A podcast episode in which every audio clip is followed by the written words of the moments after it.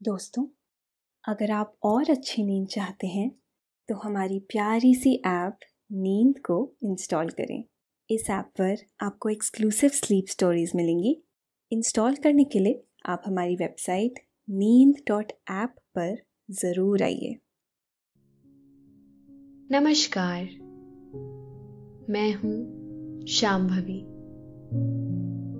आज सुनिए लेखक रजत की लिखी स्लीप स्टोरी। सफ़र। कुछ सफ़र की शुरुआत ऐसे होती है, जिसकी आप कल्पना भी नहीं कर सकते। और उनका कभी अंत नहीं होता। कुछ दिलचस्प सफ़र हमारे ख्वाबों की तरह होती हैं। यह कहानी भी ऐसे ही एक अनोखे सफ़र के बारे में है। एकांत एक बांसुरी वादक है, जिसे एक किताब अनोखे सफ़र पर ले जाती है। इस कहानी से आप एक रोमांचक और जादुई दुनिया से वाकिफ होंगे। तो आइए चलते हैं इस जादुई और अनोखे सफ़र पर। लेकिन पहले आप अपने आसपास की सारी लाइट्स ऑफ़ कर लीजिए। आराम से लेट जाइए। अपनी आँखें धीरे धीरे बंद कर लीजिए। अब थोड़ा सा अपने शरीर को आराम दीजिए। थोड़ा और आराम दीजिए। अपने शरीर को बिल्कुल ढीला छोड़ दीजिए। कोई टेंशन नहीं, कोई तनाव नहीं। अपने दिमाग में चल रहे सभी विचारों को, चिंताओं को त्याग दीजिए। एक शांति सी महसूस कीजिए। सारी नेगेटिव सारी पॉजिटिव विचारों को धीरे धीरे निकाल दीजिए। हाथों को सीधा करिए और अपनी कमर के साइड में रख लीजिए। अब अपनी सांस पर ध्यान लगाइए। इसको धीमे या तेज नहीं करना है। बस ध्यान देना है कि कैसे वो आपके नाक, गले में होते हुए फेफड़ों में आ रही है और आपके फेफड़े फूल रहे हैं। फिर कैसे वो आपके फेफड़ों से वापस गले और नाक के माध्यम से वापस निकल रही है? और आपके फेफड़े थोड़े सिकुड़ रहे हैं। मन शांत, एकदम शांत होता जा रहा है। आप बहुत अच्छा महसूस कर रहे हैं। खुद को काफ़ी हल्का महसूस कर रहे हैं। हर तरफ़ शांति है, सुकून है, खामोशी है। एकांत और शांति, यह दो अनमोल शब्द जिस किसी के व्यक्तित्व में शामिल होते हैं, वह व्यक्ति खास हो जाता है। ऐसा ही एक शख्स जिसका नाम एकांत है। खास पूरा गाँव की ओर जाती हुई सड़कों पर चला जा रहा है। रात का समय है और चाँद अपनी चांदनी इस तरह से बिखेर रहा है जैसे एकांत को रास्ता दिखा रहा हो। एकांत पेशे से एक बांसुरी वादक है। उसकी कला की चर्चाएँ दूर दूर तक होती हैं।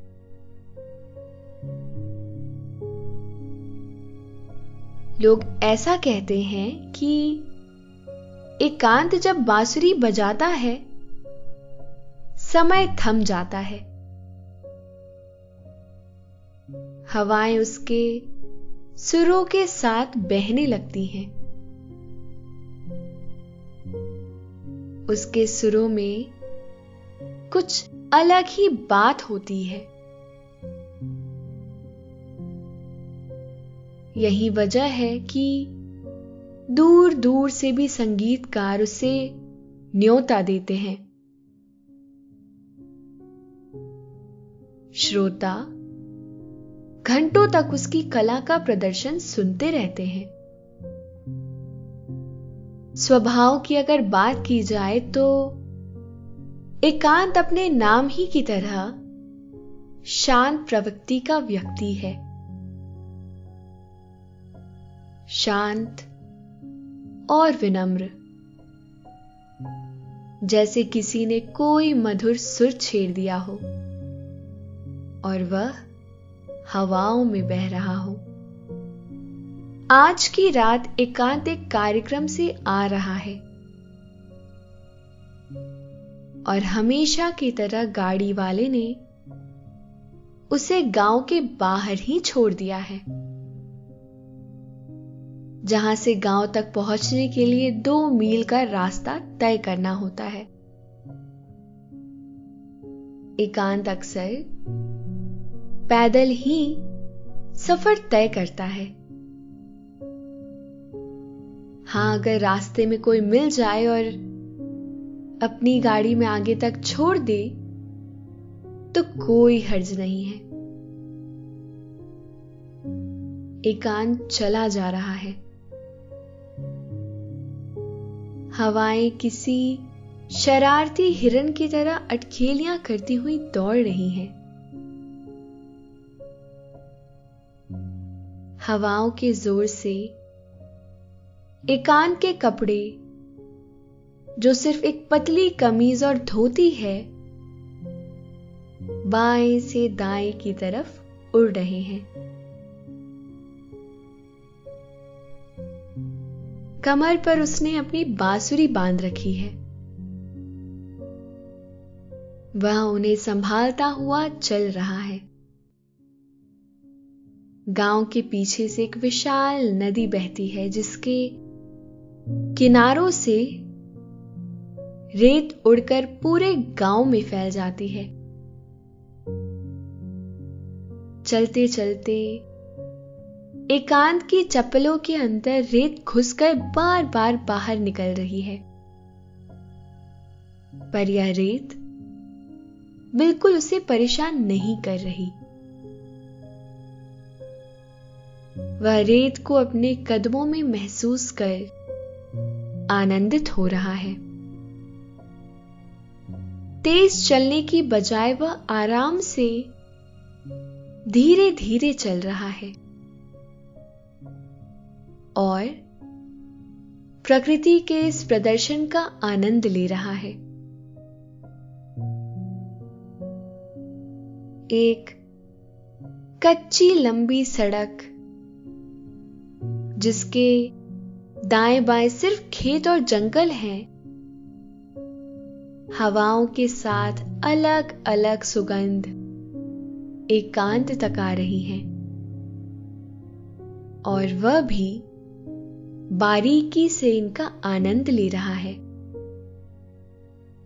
जैसे हवाएँ आकर उसे बता रही हों, देखो, हम कहाँ तक होकर आए?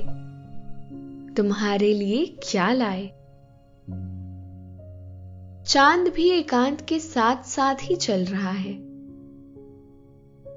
जैसे उसे घर तक छोड़कर ही मानेगा। एकाएक, एकांत की नज़र चाँद पर जा टिकी। वह चाँद को कुछ क्षण तक चलते चलते देखता रहा और हल्का सा मुस्कुराया। तभी चाँद ने जैसे बदले में मुस्कुराकर उसका जवाब दिया। एकांत की यह बात समझ में नहीं आई। उसने अपनी आँखों को मसला और फिर से चाँद की तरफ़ देखा। वह चलते चलते रुक गया और चाँद को टकटकी लगाकर देखने लगा। पर उसकी आँखों में एक घास का तिनका जा पहुँचा। एकांत अपना चेहरा नीचे कर अपनी आँखों को साफ़ करने लगा। हवा की रफ्तार पहले से ज़्यादा तेज हो गई। वह ठीक से खड़ा भी नहीं हो पा रहा था। हवाएँ इस तरह बह रही थी जैसे अपने साथ एकांत को वह भी चाँद के पास ले जाना चाहती हूँ। एकांत अपने आप को संभालते हुए दाएँ तरफ़ सड़क के किनारे, जहाँ से जंगल शुरू होता है, एक पेड़ के नीचे जा बैठा। उसकी आँखों से अब तक तिनका निकल चुका है। पर वह हवा के धीमे होने का इंतज़ार करने लगा। पेड़ हवाओं में इधर उधर झूल रहे हैं। जंगल की तरफ़ से साए साए करती हुई हवाएँ और खेत की ओर से आ रही हवाएँ आपस में टकरा रही हैं, जिससे कुछ अलग ही ध्वनि उत्पन्न हो रही है। एकांत ने अपना चेहरा नीचे झुकाया और हवा धीमी हो गई। हवाओं की आवाज़ कम हुई तो उसे कागजों की आवाज़ आने लगी। उसने अपने आसपास देखा तो पेड़ के पास एक किताब रखी है। जिसके पन्ने लगातार हवा की वजह से पलट रहे हैं। एकांत ने किताब उठाकर अपने हाथों में ले ली। किताब बंद कर उसने मुख्य पृष्ठ पर देखा, जिस पर लिखा था अलौकिक द्वीप। उसने किताब को सभी तरफ़ से घुमाकर अच्छे से देखा। हवाएँ अब काफ़ी शांति के साथ चल रही हैं। जैसे उनका मकसद बस एकांत को किताब तक पहुंचाना था। एकांत ने किताब खोली और उसे पढ़ना शुरू किया। यह अनोखी किताब एक जादुई द्वीप के बारे में है। किताब का आरंभ एक समुद्र के वर्णन के साथ होता है, जो द्वीप के चारों ओर फैला है, जहाँ से दूर दूर तक द्वीप के अलावा कोई ज़मीन दिखाई नहीं देती। हर तरफ़ पानी ही पानी। कुछ देर पढ़ने के बाद एकांत ने महसूस किया, उसके पैरों पर से पानी होता हुआ जा रहा है। उसने किताब हटाकर अपने पैरों की तरफ़ देखा। वहाँ पानी बह रहा था। चेहरा उठाकर ऊपर देखा तो वो किसी और जगह था। उसके आसपास कोई पेड़ नहीं, रास्ता नहीं, सिर्फ़ ज़मीन और पानी। एक अंतहीन समुद्र और सामने एक द्वीप।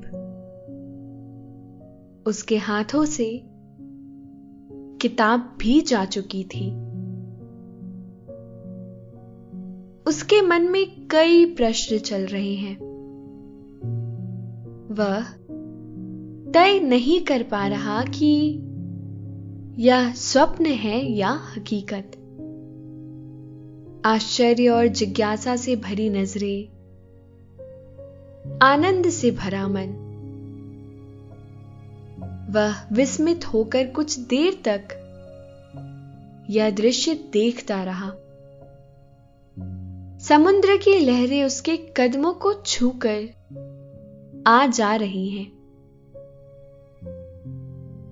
लहरों के बाद थोड़ी दूर तक सिर्फ़ रेत बिछी हुई है और उसके बाद पेड़ों ने द्वीप को सभी तरफ़ घेर रखा है। एक जंगल की तरह।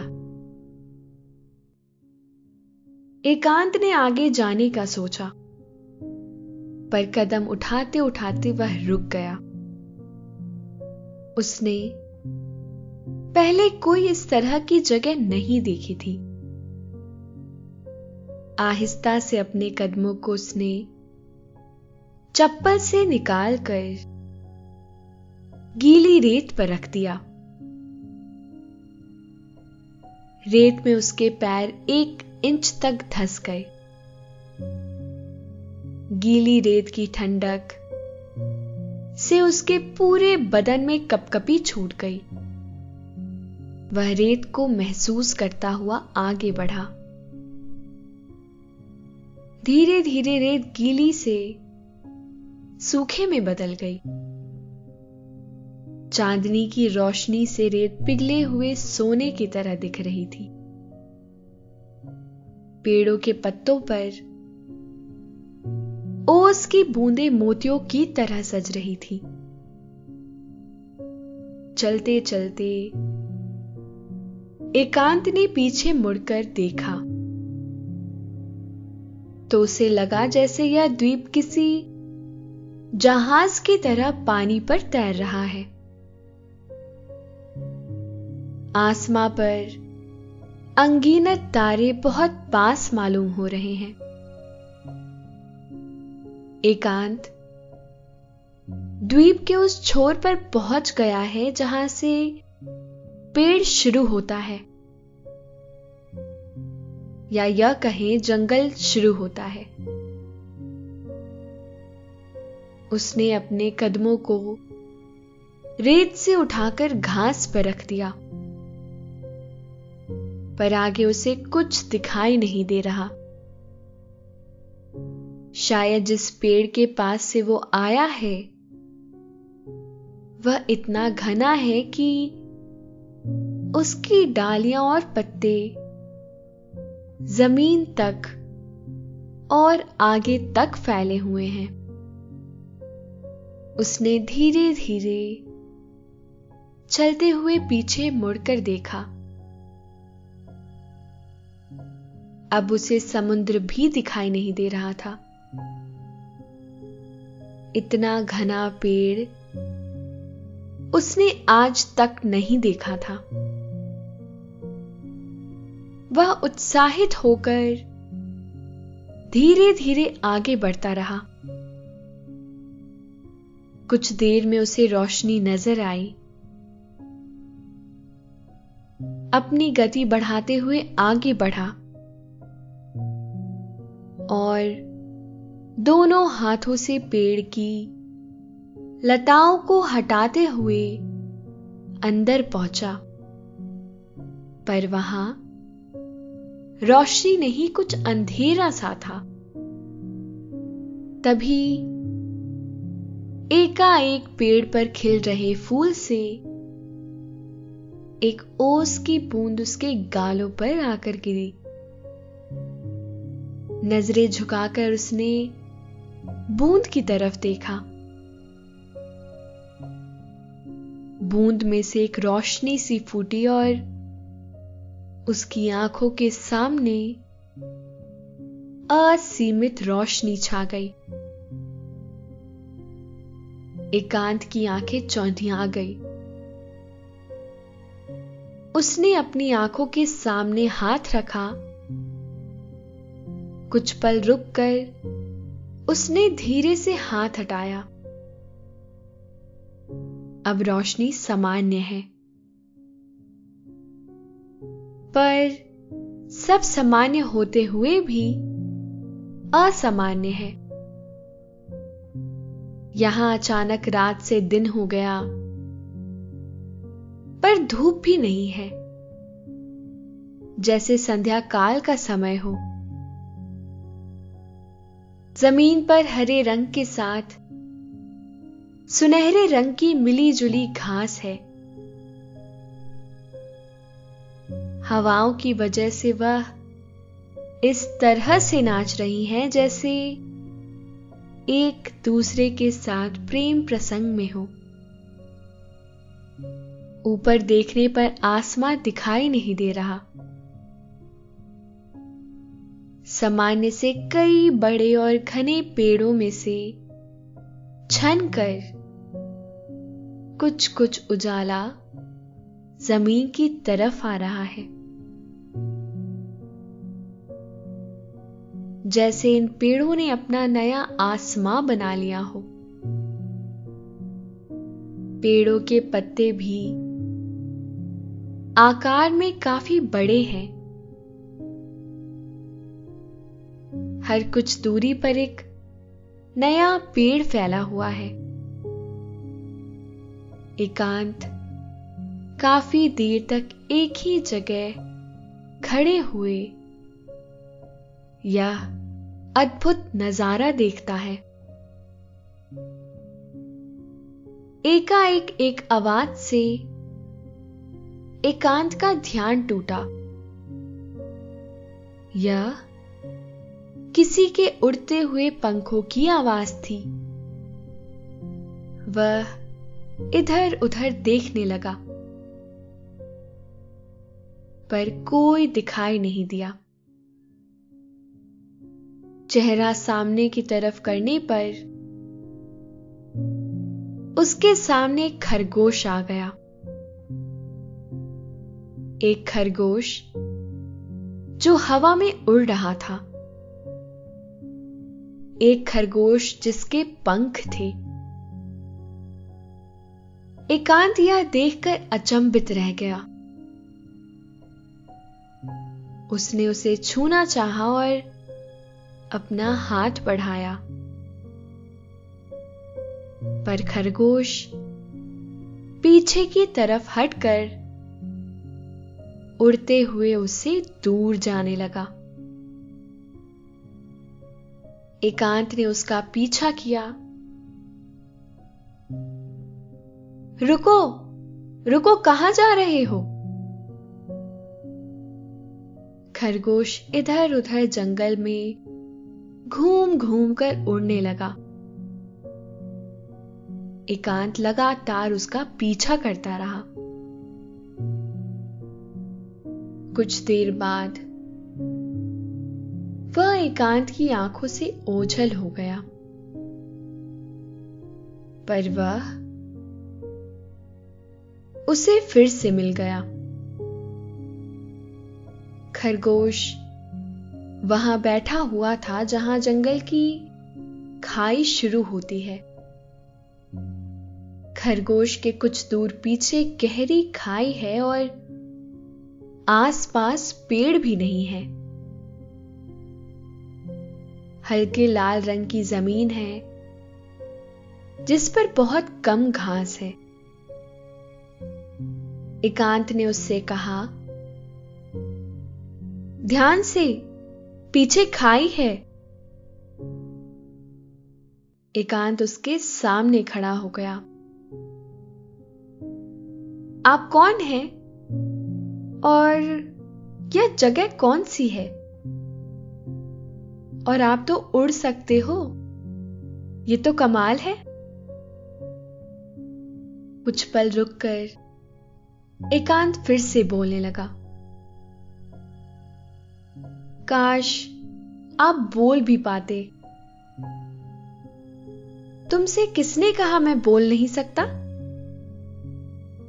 खरगोश ने अपने पंखों में से एक पंख को हल्के से हिलाकर बोला। एकांत के लिए अब अचंभित होना कोई नई बात नहीं थी। फिर भी वह उछल पड़ा। क्या? इससे ज़्यादा कमाल की बात क्या हो सकती है? बहुत सी बातें हो सकती हैं। संभावनाएँ हर जगह होती हैं। तुम्हें मेरे पास आकर बैठ जाना चाहिए। एकांत अपने उत्साह को काबू कर खरगोश के पास बैठ गया।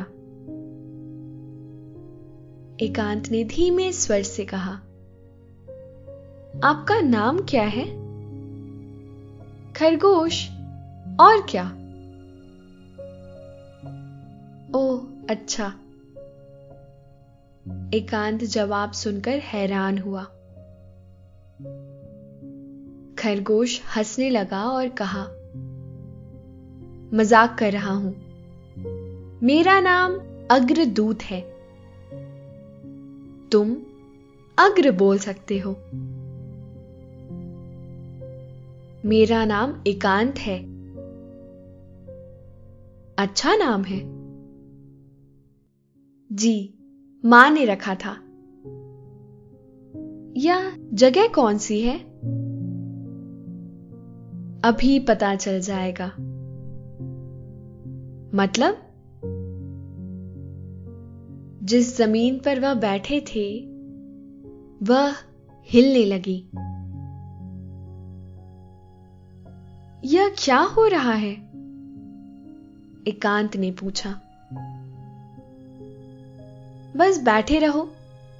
हम उड़ने वाले हैं। खरगोश ने मुस्कुराकर जवाब दिया, एकांत तसल्ली से बैठा रहा। देखते देखते ज़मीन का कुछ हिस्सा हवा में ऊपर की तरफ़ उठ गया। जैसे वह किसी का पीठ हो। उसके आसपास से पंख निकलने लगे।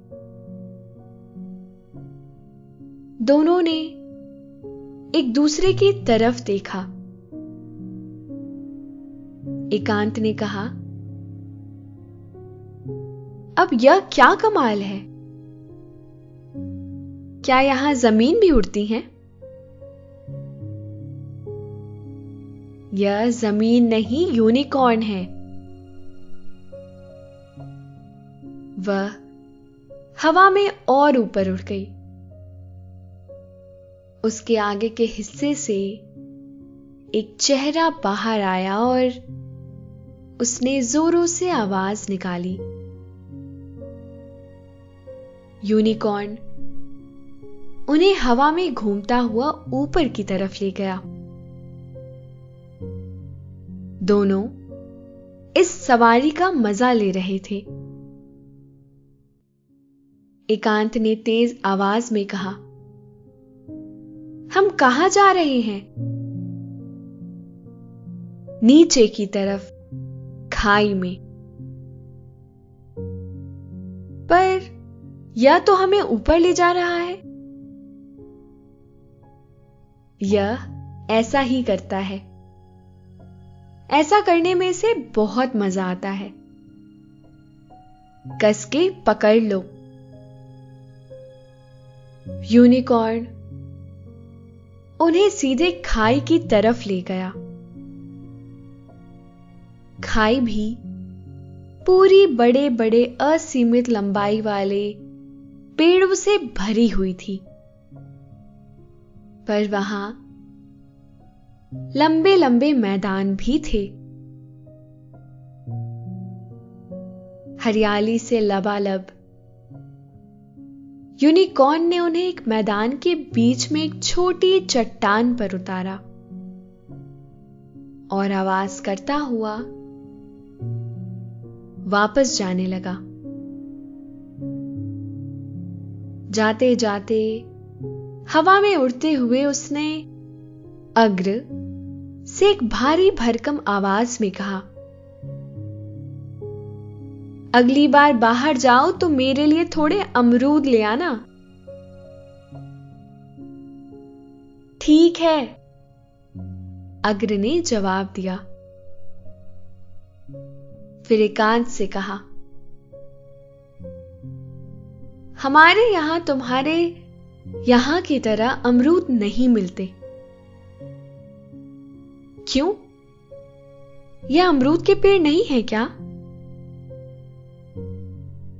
अग्र ने हँसते हुए कहा, वो कहानी बहुत लंबी है, अभी रहने दो। वह दोनों जिस चट्टान पर बैठे थे, उसके बाई तरफ़ एक लंबी चौड़ी नदी बह रही है, जो ऊपर के जंगल से झरना बनकर नीचे आ रही है। नदी के आसपास कई पशु पक्षी घूम रहे हैं। कुछ पानी पी रहे हैं, कुछ घास खा रहे हैं। साथ ही, इस मैदान में भी कई पशु पक्षी घूम रहे हैं, जिसमें से ज़्यादातर उड़ रहे हैं। पर कोई भी ऐसा नहीं है जैसा एकांत ने कभी देखा हो। उसके लिए सभी नए हैं। किसी का आकार बहुत बड़ा है तो किसी का बहुत छोटा। वह बस विस्मित होकर यह अद्भुत नजारे देखता रहा। तभी उनके सामने से कोई बड़े आकार का जीव दौड़ लगाकर निकला। एकांत ने अग्र से कहा यह कौन है? यह यह गिलहरी है। एकांत जवाब सुनकर हंसने लगा। उसे एक छोटे जानवरों का झुंड दिखा। और यह? ये हाथियों का एक झुंड है। दोनों मिलकर यह दिलचस्प और अद्भुत नजारे देखते रहे। कुछ समय पश्चात, एकांत ने चुप्पी तोड़ते हुए कहा, यह कौन सी जगह है? अग्र ने गहरी सांस छोड़ते हुए कहा, इस जगह के कई नाम हैं। सवाल यह है, तुम्हें कौन सा पसंद है? नाम? मुझे तो सभी पसंद आ जाएँगे। आपको पता है, मैं यहाँ कैसे आया? हम्म बिल्कुल पता है। मैं यहाँ अकेला इंसान हूँ, पर मैं ही क्यों? तुम यहाँ इसलिए हो क्योंकि तुम खास हो। क्या तुम्हारी चाँद से बातचीत होती है? एकांत ने कुछ देर तक सोच कर बोला, हाँ, पर शब्दों के माध्यम से नहीं होती। सुरों के माध्यम से होती है। मैं बांसुरी बजाता हूँ। उसी के ज़रिए से मैं सभी के संपर्क में हूँ। इंसान हो या प्रकृति, तभी तुम यहाँ हो। चाँद की नज़र बहुत समय से तुम पर होगी। तुम्हें यहाँ भेजने के पीछे उसी का हाथ है। पर वो किताब एकांत कुछ बोलते बोलते रुक गया। अग्र। उसके बात समझ गया और कहा, उसके बारे में अभी मत सोचो। अभी तुम्हें यहाँ कुछ दिन रुकना है। और हाँ, तुम यहाँ दूसरे हो। तुमसे पहले सिर्फ़ एक लड़की आई थी, काफ़ी समय पहले। वह कौन थी? उनका नाम क्या था? एकांत ने जल्दबाजी में पूछा। वह भी एक लंबी कहानी है। फिर कभी। ठीक है, फिर कभी सही, एकांत ने कहा। अग्र ने आगे बात करते हुए कहा यह जगह इंसान के हाथों से अछूती है। तभी यह इतनी सुंदर है। यहाँ हर एक कण में जान है। सही कहा। अग्र ने एकांत की तरफ़ देखा और कहा, क्या तुम्हारे पास बांसुरी है अभी? हाँ। बिल्कुल है। क्या आप सुनना चाहोगे? बिल्कुल। एकांत। बांसुरी निकालकर बजाने लगा। बांसुरी सब तरफ़ गूंजने लगी। एकांत ने अपनी आँखें मूंद ली और मगन होकर बांसुरी बजाने लगा। अग्र उसकी धुन में अपने पंख फैलाकर हवा में नाचने लगा। साथ ही बाकी सभी भी झूमने लगे। तीन दिन रहने के बाद एकांत के वापस जाने का समय आ गया। लेकिन उसका मन नहीं हो रहा था। एकांत ने अग्र से कहा जाना तो नहीं चाहता, पर माँ की याद आ रही है। जल्दी आऊँगा अग्र ने कहा। ज़रूर आओगे और जल्द आओगे। फिर अग्र ने यूनिकॉर्न की तरफ़ इशारा करते हुए कहा, यह तुम्हें छोड़ देगा। एकांत ने अग्र को अलविदा कहा। साथ ही बाकी सभी को भी। इन दिनों, एकांत के यहाँ पर बहुत से दोस्त बन गए थे। एकांत यूनिकॉर्न पर बैठा और वह उसे ले उड़ा।